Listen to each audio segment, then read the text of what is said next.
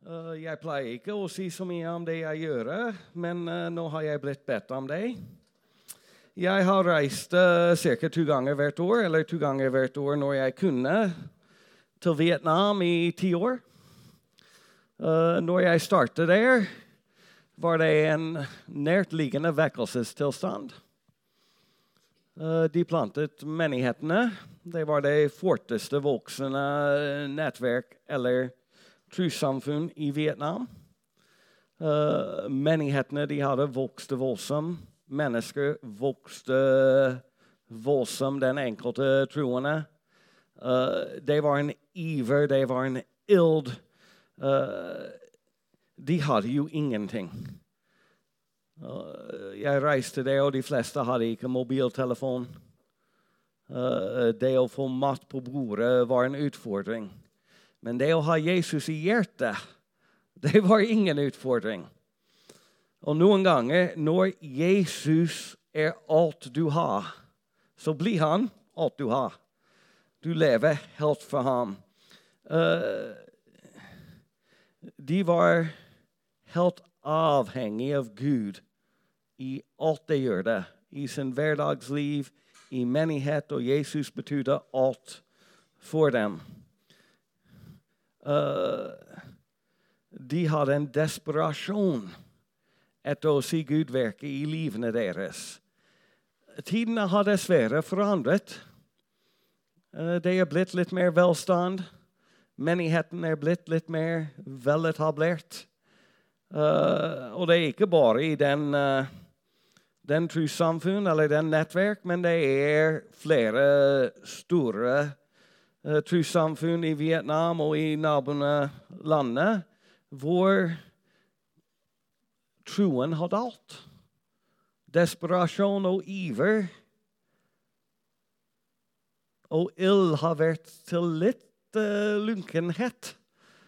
Uh, avhengighet har endret seg når velstand er kommet, og velstand er selvfølgelig relativt. De har ingenting i nærheten av norsk velstand, men de har sin mobiltelefoner, og de har det litt bedre i sin hverdag, og de har det som de betrakter som overflød. Og det er rett og slett blitt en uh, vanskelig tid i menigheten. Uh, de er ikke like utvendt til å dele evangeliet. Ikke så mange menigheter som plantes, ikke så mange mennesker som bygges opp. Og det er litt mer krangling dem iblant. Fordi hvis vi ikke går ut og kjemper for mennesker sine sjeler, så skal vi kjempe og krangle og med hverandre. Uh, så det er jo en vanskelig tid. Folket har endret. Uh, de trenger bønn. Jeg, også, jeg får informasjon selvfølgelig fra deres pastor, men andre også. Og jeg vet at det er tid hvor det er vekkelse, hvor Guds rike går fram med kraft i Asia ennå. Men det er flere steder uh, som trenger rett og slett å vende om og søke Guds ansikt på nytt og finne den første kjærlighet og ha Gud i første plass i hjertet deres. Uh, det er nesten som å snakke til en norsk menighet. Fordi vi har det samme behov. Uh -oh.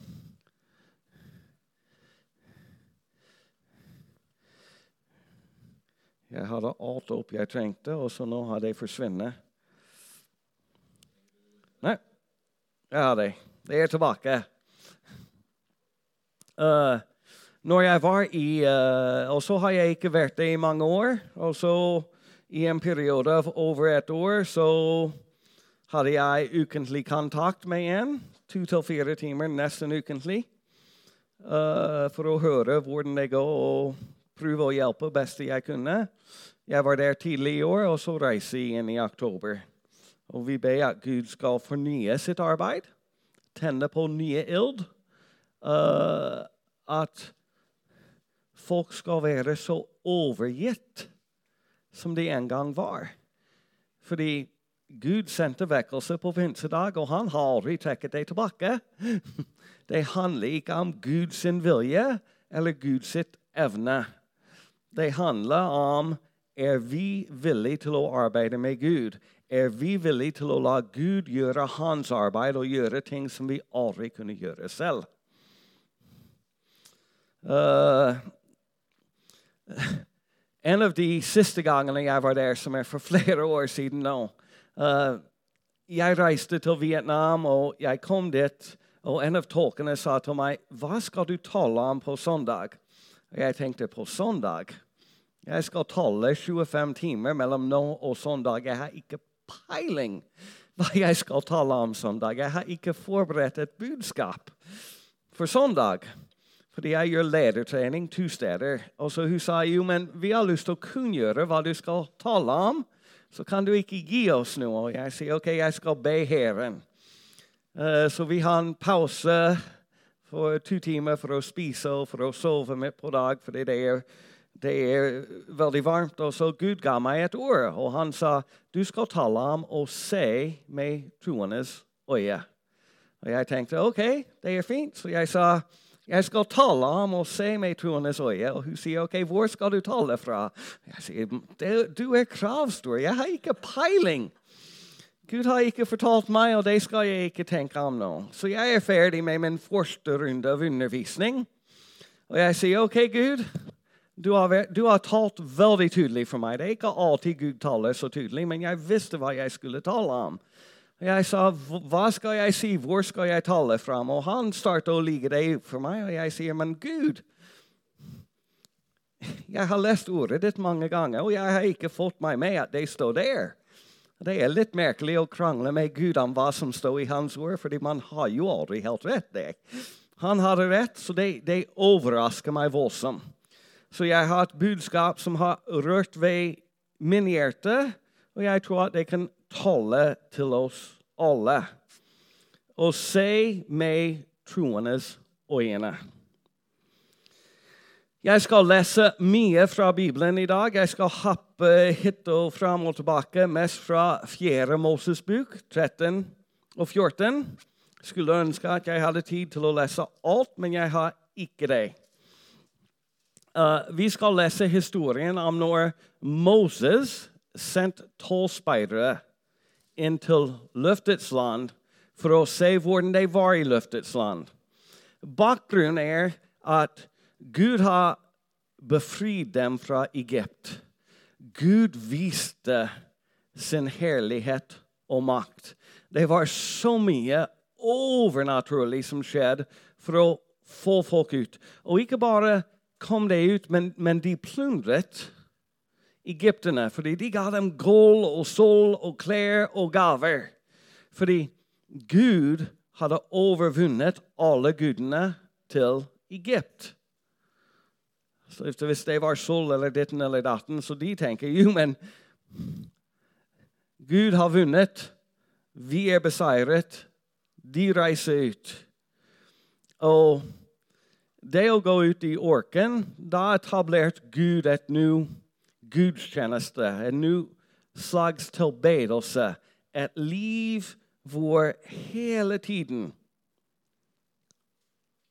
tabernaklet var i sentrum. Hvor hele tiden Jesus De visste ikke det, men Jesus, som finnes i arken, var i sentrum. Og han ønska at de skal ha en ny livsstil, og de møter folk på veien, og selvfølgelig De vinner enhver kamp. De er ute i orken, og det tar litt tid til å etablere en ny kultur. Så Gud leder dem rundt, og de vandrer rundt. Og det er overnaturlige ting som skjer hele veien. Jeg skal si litt mer om det etterpå. En av de tingene hvor mange har tilbrakt tid i en orken? Me, jeg har gjort det. Jeg er egentlig slekt som bor i en orken. Hva er det på dagen? Det er grusomt varmt. Og hvis man sitter ut, og det er ingen skygge, så det eneste man ønsker, er skygge. Som sagt, jeg har slekt som bor i Yorken, i USA, i Arizona. Og så du kan bare arbeide på veiene fram til klokken tolv, til middag. Så de må stå opp og starte arbeid to eller tre midt på natten Fordi det blir rett og slett for varmt. Og det er jo ingen skygge når du har veiarbeid. Så der nede kan det være 45 grader. Men når solen slår ned på fortauen og varmer opp det, så er vi opp mot 60 grader. Du, du tåler ikke å være der ute. Det er livsfarlig å arbeide for seint på, på, på, veiene. Men, men, hva skjer på natta? Det er jo ingen luftfuktighet. Så hvis du ikke finner ly, så fryser du. Altså, det er ikke at det er bokstavelig noen grader eller under. Men hvis det har vært 40 plussgrader, og så plutselig er det 10 grader, du, du fryser. Og Gud han løser dette fantastisk. Fordi når folket skal reise, så er det en skygge på dagtid, og det er en ild på natta. Han skyller dem ned, han varmer dem opp. Folk har aldri hatt det så greit i orken. Gud tok vare på hans. Men jeg starter å lese i uh, 4. Moses bok 13, vers 1. Jeg hopper litt fram og tilbake. Herren talte til Moses og sa, send noen menn av stedet for å utspeide Kanens land, som jeg nå vil gi til Israels barn. Sant? Det er løftets land. Det er landet som han ga løfte til Abraham du skal ha dette land. Han ga løfte til Isak at du skal ha dette land. Han ga løfte til Israel at du skal ha dette land. Gud har lovet, og Gud holder det som han lover. Han, Gud ønsket å gi den til Israel. En mann for hver fedrestamme skal dere sende. Hver av dem skal være en huvding blant folket. Disse var ikke noe svake mennesker, disse var ikke noe ubetydelige mennesker. Disse var mennesker som var kloke, som hadde innflytelse, som kunne få ting til, som folk ville ofte tenke hadde litt forståelse og visdom. Jeg hopper bare over navnet og er på vers 17 eller 16. Dette var navnet til, til, på de menn som Moses sendte for å utspeide landet. Men Moses ga Hosea, Nuns sønn, navnet Josva. Moses sendte dem for å utspeide Kanens land, og han sa til dem, dra opp til Sydlandet og stig opp på fjellene, og se hvordan landet er. Se om folk som bor der, er sterk eller svak, om de er lite eller stort og se hvordan det landet er som de bor i, om det er godt eller dårlig. Og se hvordan de byene er som de bor i, om de bor i leirer eller, eller i befestede byer.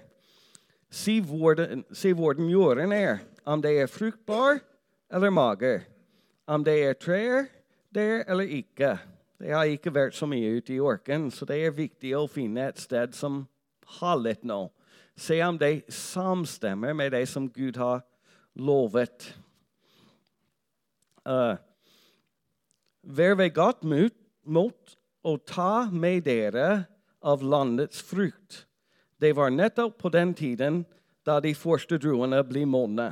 Så dro de da opp og utspeidet landet fra orken sin til Rehob, bortimot Hamat. De dro opp til Sydlandet og kom til Hebron. Der bodde Akiman, Sesia, Tamie, Anaks barn. Kommer vi tilbake til. Hebron var bygd sju år for Zoan i Egypt. Dette mener det var en velstående, sterk, veletablert område. Så kom de til Eskodalen. Der skar de av en vinranke med en druekasse og den bar to mann mellom seg på en stang. Likså tok de granatepler og fikner, store frukter. De vokste der. Dette stedet blir kalt Eskodalen etter den druekassen som Israels barn skar der. Da 40 dager var til ende, vendte de tilbake etter å ha utspeidet land. De gikk av sted og fant Moses og Eren og hele Israels barns menighet i orken i Paran i Kades. Og de ga av dem og hele menigheten beskjed om hva de hadde sett, og viste dem landets frukt. De fleste kan historien, men det er interessant. Tolv menn går opp. Tolv menn opplever de samme ting. Tolv menn har mer eller mindre samme bakgrunn enn huvding, men en ung mann utvalgt fra en av de tolv stammene. Vers 27. De fortalte ham og sa, 'Vi kom til det land du sendte oss til.' De flytter virkelig med melk og honning, og her er deres frukt. Men folket som bor i landet, er sterk. Byene er som festninger og meget store. Der så vi også Anaks barn. Amalekitene bor i Sydlandet. Hetittene og jebusittene og amorittene bor i fjellbuggene. Kanareren bor ved havet og langs med Jordan. Og så alle disse folket var store enn Israel. Alle disse folk var mer kjent enn Israel. Alle disse folk var mer mektige enn Israel. Alle disse folk hadde bedre festningsbier enn Israel.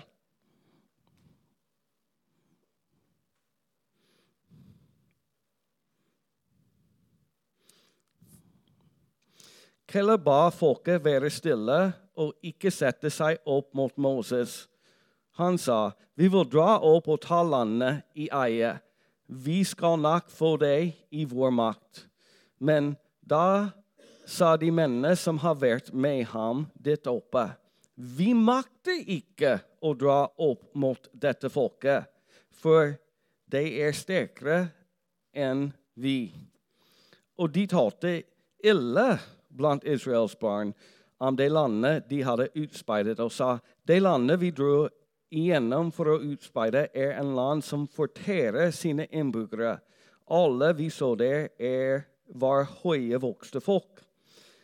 Der så vi kjempene, Aneks barn av kjempeett. Dette er tredje-fjerde gang vi hører om Anek, men han var visst en kjempe og barnene var kjempe, og de kommer vi tilbake til med David og Goliat og andre. Mot dem var vi i våre egne øyne som gresshoppere. Og det syntes også de at vi var. Vi er for lite. Vi er ikke sterke nok. Vi på ingen måte makter å gå inn og innta det landet og erobre det landet. Da tok hele menigheten til å, skri, til å rope og skrike, og folket gråt hele natten. Og alle Israels barn knurret mot Moses og Aaron. Aaron. Hele menigheten sa til dem, Gud, vi var døde i landet Egypt, eller her i orken, og om vi var døde, troendes folk. Guds folk, som egentlig allerede hadde land i eie, fordi Gud hadde gitt den til dem. Men de klarte ikke å si med troendes øye. De klarte ikke å se hva Gud hadde gjort for dem. De klarte ikke å komme i hu av alle de undergjerninger som skjedde stadig iblant dem. De klarte bare å si med vantroendes øye. De, de, klarte å se med kjøttets øyne. De sett alt fra et verdslig perspektiv, og de sa de er flere enn vi er, de er flere enn vi er, de er sterkere enn vi er, de har festningsbygger, de er kjempe i landet, og vi kommer aldri der, og de snakker ille om det. Så folk gråter hele natta istedenfor å sove, og til slutt sier de om vi bare var døde. Kunne vi ikke ha dødd i Egypt? Kunne vi ikke ha dødd i orken? Fordi hvis vi går der inne, så er det slutt med oss. Vantroendes øye. Kjøttets øye. vers 3 i kapittel 14. Hvorfor fører Herren oss inn i dette landet? Så må vi falle for sverdet. Våre hustru og våre barn vil bli til rov. Var det ikke bedre for oss å vende tilbake til Egypt? Og de, la, og de sa til hverandre, la oss velge en huting og vende tilbake til Egypt. Hva var de i Egypt igjen? De var slaver. Og i trelldommen står det i Bibelen. Det var jo ikke så bra i Egypt. Men de ønsker å reise tilbake dit. Da falt Moses og Aron ned på sitt ansikt foran hele den samlende menighet av Israels barn. Og Josva, Nuns og Caleb, Jefunes sønn, som var blant dem som hadde utspeidet landet, sønderrev sine klær. Og de talte til hele Israels barns menighet og sa:" Det landet som vi dro, dro igjennom og utspeidet, er et overmåte godt land. Dersom Herren har velbehag i oss, så fører han oss inn i dette landet og gir det til oss et land som flytter med melk og honning. Sett dere bare ikke opp mot Herren, og vær ikke redd for folket i dette landet, fordi vi skal fortære dem som brød. Amen. Det er det det er å se med troendes øye. Har du noen gang vært i omstendighetene hvor fra et verdslig synspunkt, fra et kjødelig synspunkt. Det er jo helt umulig. Sånn vi lever i Norges land nå. Og jeg tror ingenting er større enn pride. Og jeg må være forsiktig hva jeg sier om det, fordi jeg kan bli fengslet hvis jeg sier ting som er feil nå. Men vi ser på utvikling i samfunn, og vi tenker ah, helt håpløs her. Hva kan Gud gjøre? Det er så tungt, det er så vanskelig. Byene er befestet. Folkeslag er store enn oss. Det er kjempe i landet. Ah, vi bare var døde. Kan vi ikke bare gjemme oss i menighetene? Fordi det er ingenting som vi kan gjøre i dette kamp for å vinne menneskers sjel. De høres ut litt som oss, synes jeg. Fordi vi har hundre og en grunner. Jo, men Gud arbeider i Østen, og han arbeider derover og der. Men her, nei, det er ikke vår tid lenger. Jeg er helt, helt, helt uenig. Fordi Gud hadde gitt Israel landet. Hvis vi hadde ikke bare stått imot vers 9 igjen. Sett dere bare ikke opp mot Herren, og vær ikke redd for folket i dette landet. For vi skal fordere dem som brød. Deres vern er vekket fra dem, og Herren er med oss. Vær ikke redd for dem. Da ville hele, hele menigheten steine dem. For en fin tale og for en respons fra innbyggere. Så du har Moses og Aron, og Aron kan være litt uh, Ikke så veldig trofast heller, det vet vi litt om Aron. Og så vi har to til, og de står fram og sier 'Nei, stol på Gud'. Og hele menigheten ville steine dem. Og her er det som jeg, jeg hadde ikke fått med meg i det hele tatt. Men Herrens herlighet åpenbarte seg i sammenkomstteltet for alle Israels barn. Det kan avslutte samtale. Det kan ende en ønsket steining av læreren. Plutselig er Guds herlighet åpenbart for hele Israels folk. Jeg skal oppsummere, fordi det er vanvittig mye å lese.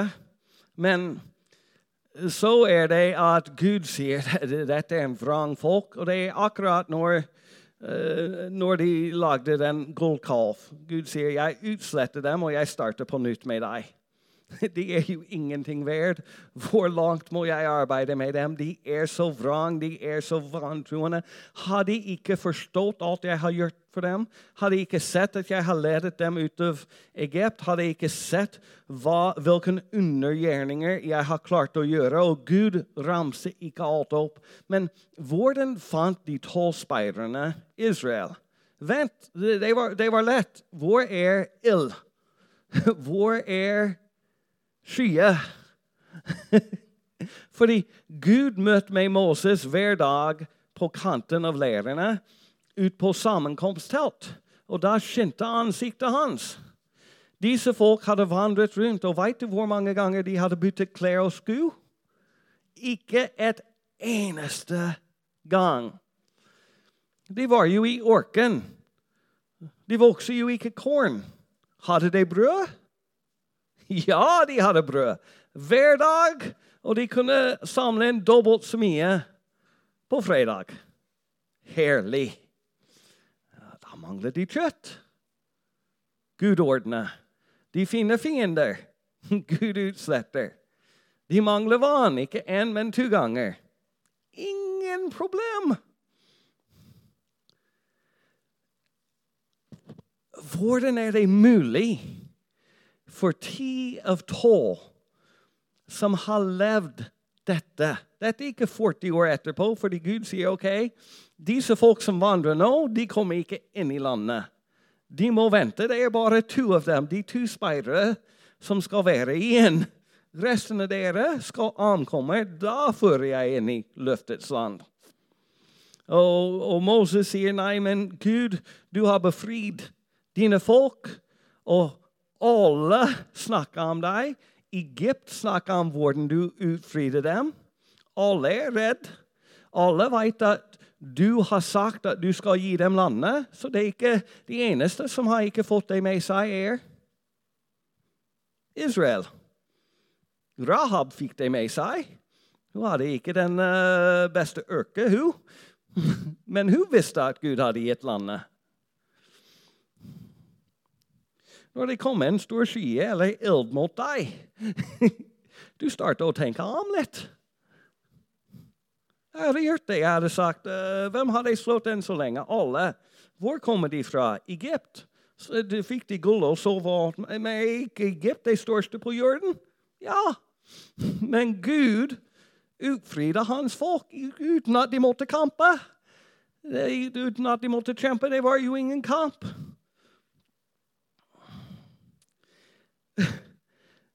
Hvordan er det mulig? Jeg, jeg fatter ikke hvordan ti av tolv var så blind.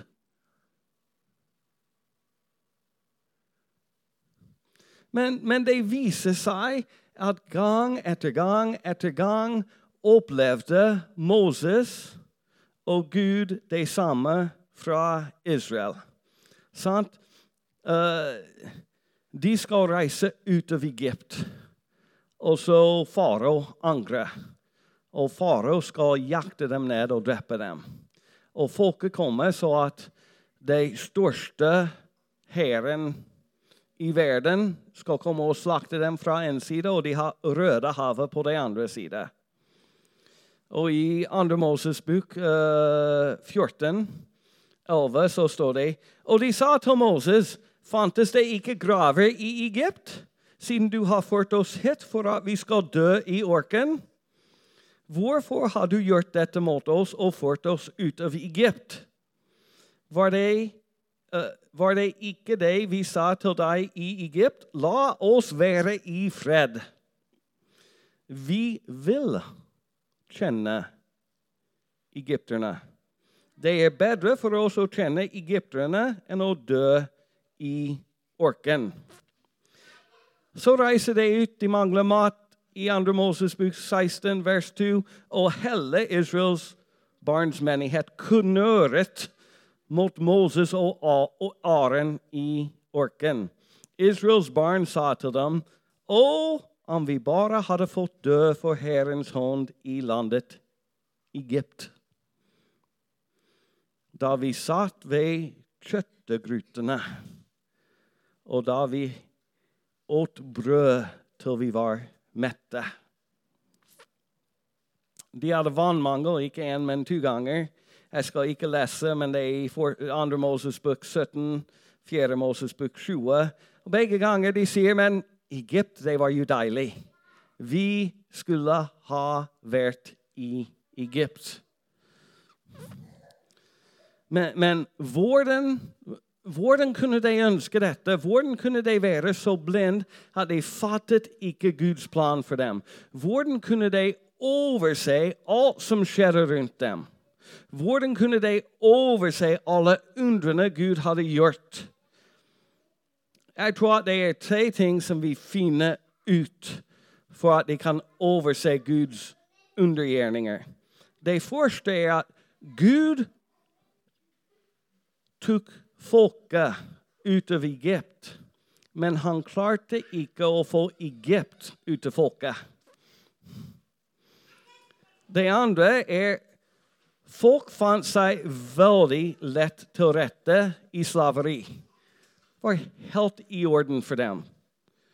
Den tredje er Israel nektet å følge og adlyde lærerne som Gud satt over dem.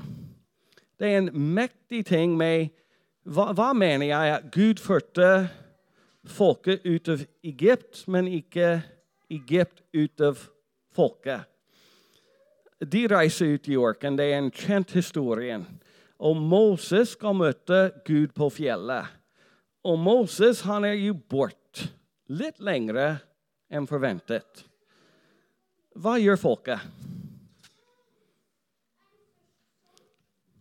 Gullkalv umiddelbart. De finner Aran, og de sier Moses, den mann som førte oss ut. Vi vet ikke hvor han er. Vi vet ikke hvor, hvor, hvor Gud er, så vi skal lage en vi må lage en Gud som skal føre oss fram. Og de gir den Gud Guds navn, egentlig. Jave. Og så sier, sier Aran jo, gi meg gull, og så jeg skal ordne. Og så han ordner, og de har et utrolig stor fest. Og Moses kommer ned, og Aron nyver. Og ja, jeg veit ikke hva som skjedde. Det er de folket. Og så de ga meg gull, og så plutselig bing, gullkalv. Jeg veit ikke hva som skjedde, jeg. Det var ikke som jeg ledet dem i tilbedelse og egentlig lagde den gullkalv. Jeg er jo helt uskyldig. Feiging. Og Gud har lyst til å utrydde folk, akkurat som han sier tidligere. Men det første de gjør, er de viser at hjertene deres er igjen i Egypt. Fordi de, de likte litt liv i Egypt. Fordi Gud har kalt dem ut for å tilbe ham. Gud har kalt folket ut for å være hans eiendom. Gud har kalt folk ut til å representere ham for hele verden. Og han har kalt dem ut for å være hellig. De skal ikke være som de andre nasjoner rundt seg. De skal ikke drikke seg full. De skal ikke tenke om meg og mitt. De skal ikke ha ville sexfester. Og jeg sier det rett ut, for sånt skjedde i den tid. De skulle ha noe som de skulle se på og ta på og bøye seg ned for for å tilbe. Noe utskårne bilder. sant? Og så fort som Moses er borte, de sier nå er muligheten, og selv om vi er fort ut av Egypt, vi skal ta Egypt med oss, og vi skal være akkurat som alle andre nasjoner, og de har en villfest. Fordi de ønsket det. Fordi selv om de var ikke i Egypt, Egypt var likevel i dem. Og uansett hva som skjer, hver gang noe dårlig skjer, så sier de Men kunne vi ikke være i Egypt? Vi likte oss i Egypt. Egypt var fint. Slaveri var fint. Vi hadde alt vi ønsket. Fordi de tingene de ønsket, var nøyaktig de tingene som kjøttet begjærer. De tingene de ønsket, var akkurat det som verden begjærer. Og de sa der kunne vi leve hvordan vi vil, uten at Gud ville fortelle oss hvordan han vil at vi skal leve. Så de hadde et problem med Gud. Stadig vekk. Fordi de var jo helt klar over at de var slaver i Egypt. De, hadde, de var helt klar over at det var andre som hersket over dem. De var helt klar over at det var andre som mishandlet dem. De var helt klar at deres levestandard var lavere enn de var egentlig ute i orken, og var lavere enn egypterne hadde.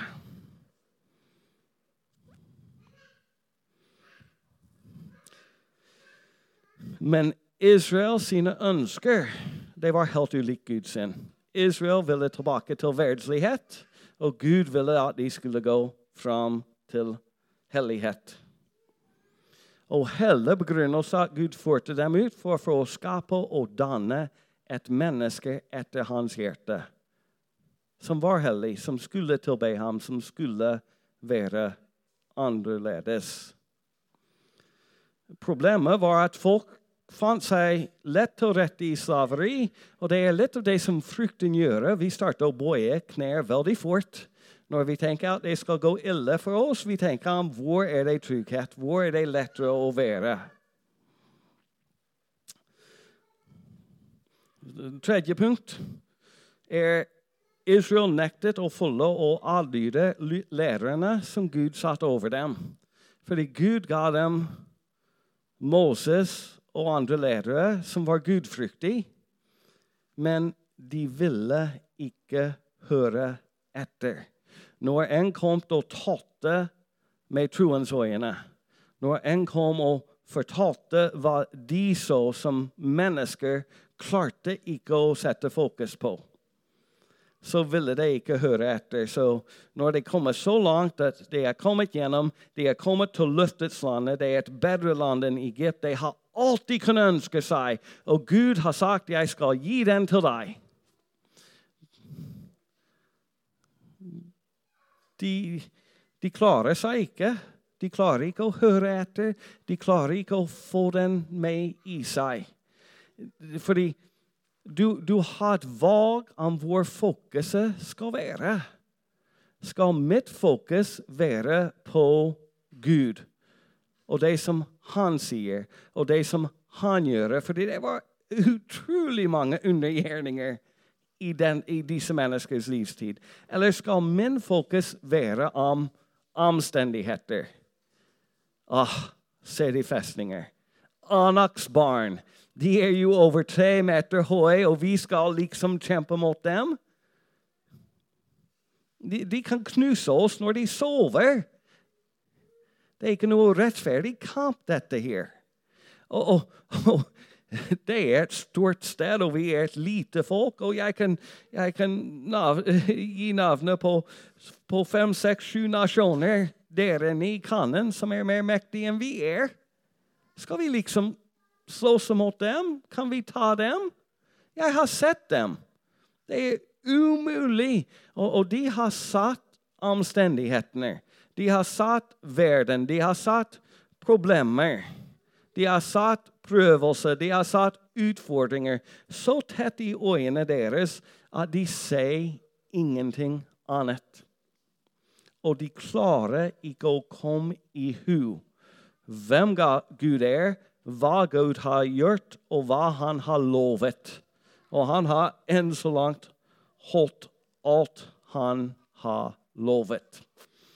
Her er det som er interessant. Er når, vi, når, når vi leser i Bibelen, vi har historien, den er tydelig og klar, og den er helt forferdelig. Og jeg har startet å komme i forkjøp, men når vi leser Bibelen, det er tre ting vi skal gjøre. Hva betyr dette for de som hørte opprinnelig? hva betyr dette for meg?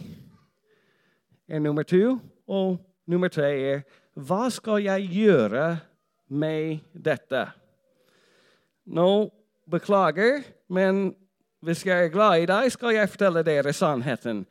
Israel er et bilde av menigheten. Det er litt skremmende. Egypt er et bilde av verden. Slaveri er et bilde av synd. Ledere er ledere. Rødehaven er dåp. Utvandring er befrielse fra verden og synd. Det er en merkelig ting hvordan det er med oss. Vi blir frelst, og vi jubler oss, og vi gleder, og vi er så glade, og det er tyngde er jo borte. Men når ting blir vanskelig, så tenker vi ja, det var jo bedre i Egypt. Jeg har fulgt med i det som skjer i uh, Vesten.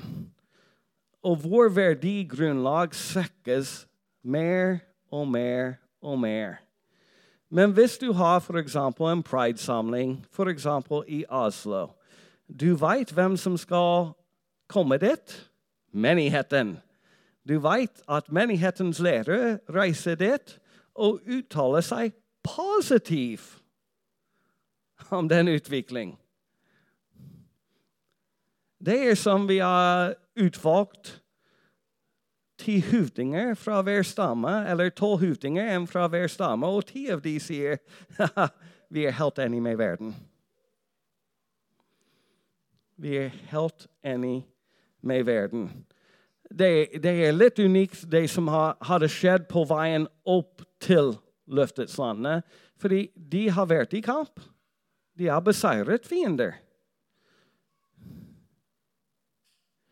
Men når vi kommer til kampen, så mangler vi tro.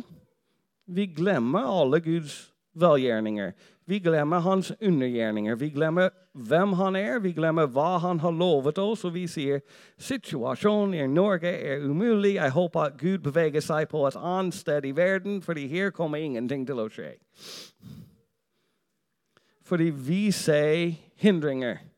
Vi ser kjempene, vi ser festninger, men vi ser ikke med troendes øye. Og det syns jeg burde være vanskelig å gjøre. Det er andre ting som skjer alt, alt, altfor ofte i menigheten. Og er dessverre et helt vanlig tilstand i vestlige menigheter. Etter vi er etablert, etter vi har vært her en stund, etter vi har hatt noen generasjoner hvor det er ild og flamme, og evangeliet går ut, og menigheten bygges opp, så starter vi å gå på hvilepute, og vi er som Israels barn, og vi starter å være kravstore. Men, men, Gud, gi meg. Gi meg brød, gi meg vann, gi meg mat, gi meg, gi meg, gi meg. Og vi glemmer hvem han er, og vi glemmer hvem vi er, og hva vi skal gjøre for ham.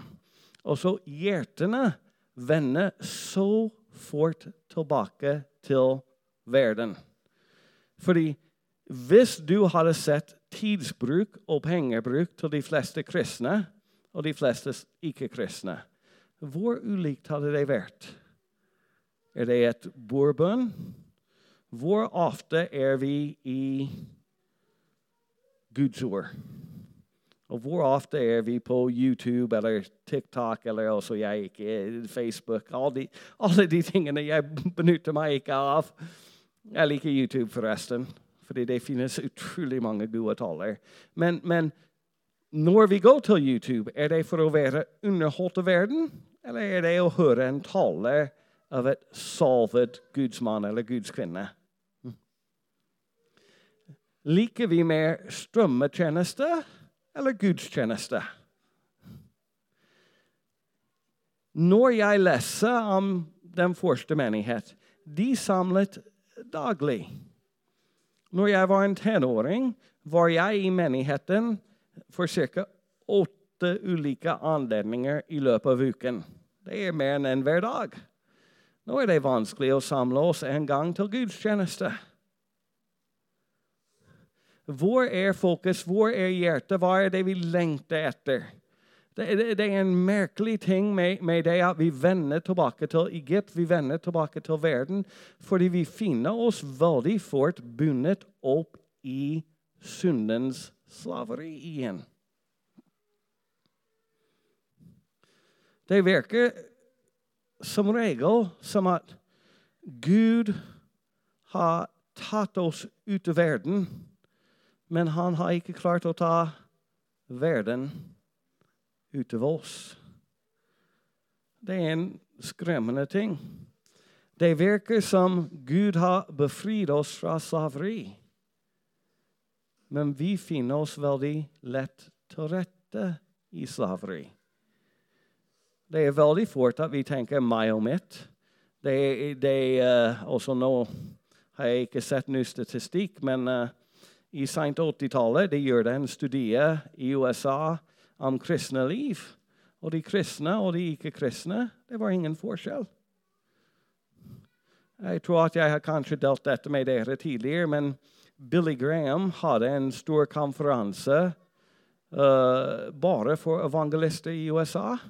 De leide en stor hotellbygg. Over 60% av de som kom, det var på den tid du måtte betale ekstra for å se pornografi. Så på pornografi. De vendte seg til Egypt. De ble bundet i synd, og likevel tenkte de at de kunne gjøre noe for Gud. Det tror jeg ikke noe på. Vi så ofte har mennesker og stemmer som kommer og forteller oss men, men Fest blikket på Jesus. Tro på ham. Arbeide for å fortelle andre evangeliet, fordi det er ennå Guds kraft til frelse. Men vi tenker men det fungerer ikke her. Det fungerer der. Men, jo, det fungerer her. Vi kan overvinne fienden og verden ved å vitne og ved Jesu blod. Sagt Jesu blod og deres vitnesbyrd i, i Bibelen. Men, men Gud vil gjøre noe med oss. Så hva var det til dem? Hva er det til oss? Vi må få Egypt ut av oss. Hva må vi gjøre? Vi må få Egypt ut. Vi må ikke finne oss til rette i slaveri, og vi må, vi må ikke nekte å falle og avlyde dem som Gud har satt over oss. Jeg kommer med en enkelt utfordring vi burde egentlig ikke være så mye i verden. Vi burde egentlig ikke være så opptatt med de samme tingene som verden er opptatt av. Så jeg kommer med en tydelig utfordring. Men det er som litt valgfrihet i mange av dette, men jeg håper alle velger noe.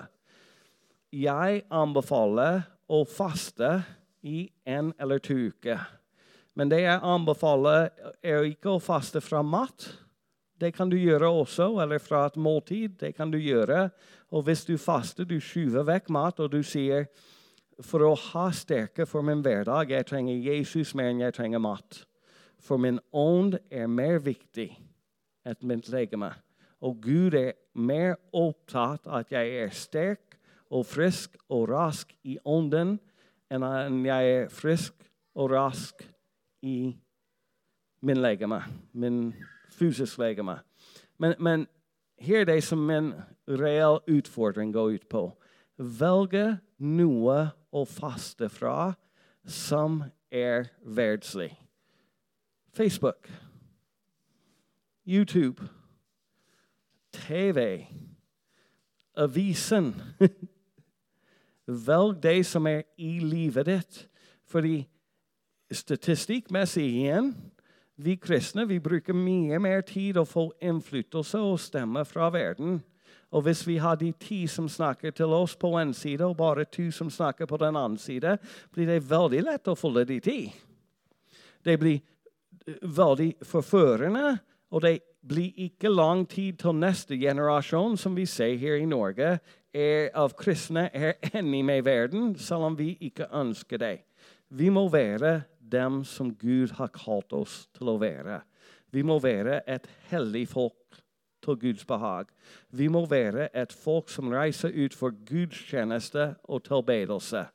Og erstatt det tid som vi ville vanligvis bruke på TV, strømmetjeneste, Facebook, uh, YouTube, uh, avis, det som er for deg. Og ta tid med Gud det er også Hvis du skal faste på Internett, må det kanskje bare være den verdslige Internett. Fordi det finnes så mye god lovsang. Det finnes så mange gode taler. Det finnes så mye som skal bygge oss opp i Kristus. Det finnes taler til Erik på, på online hvis du har gått glipp, men det, det finnes så mye bra.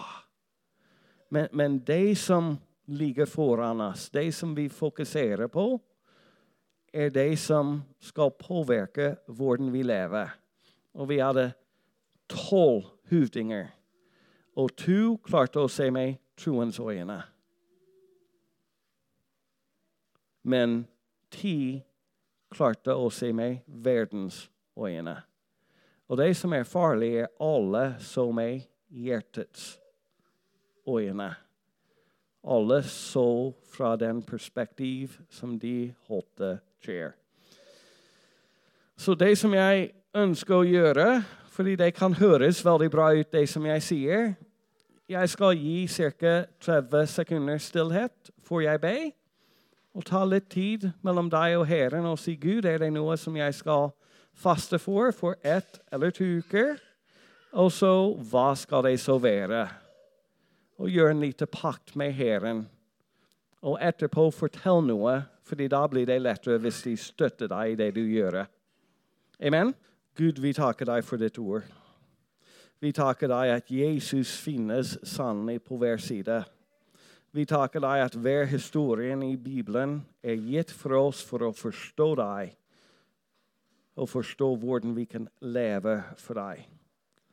Gud, jeg ber at du skal kalle ut din menighet, ikke bare her, men i hele verden.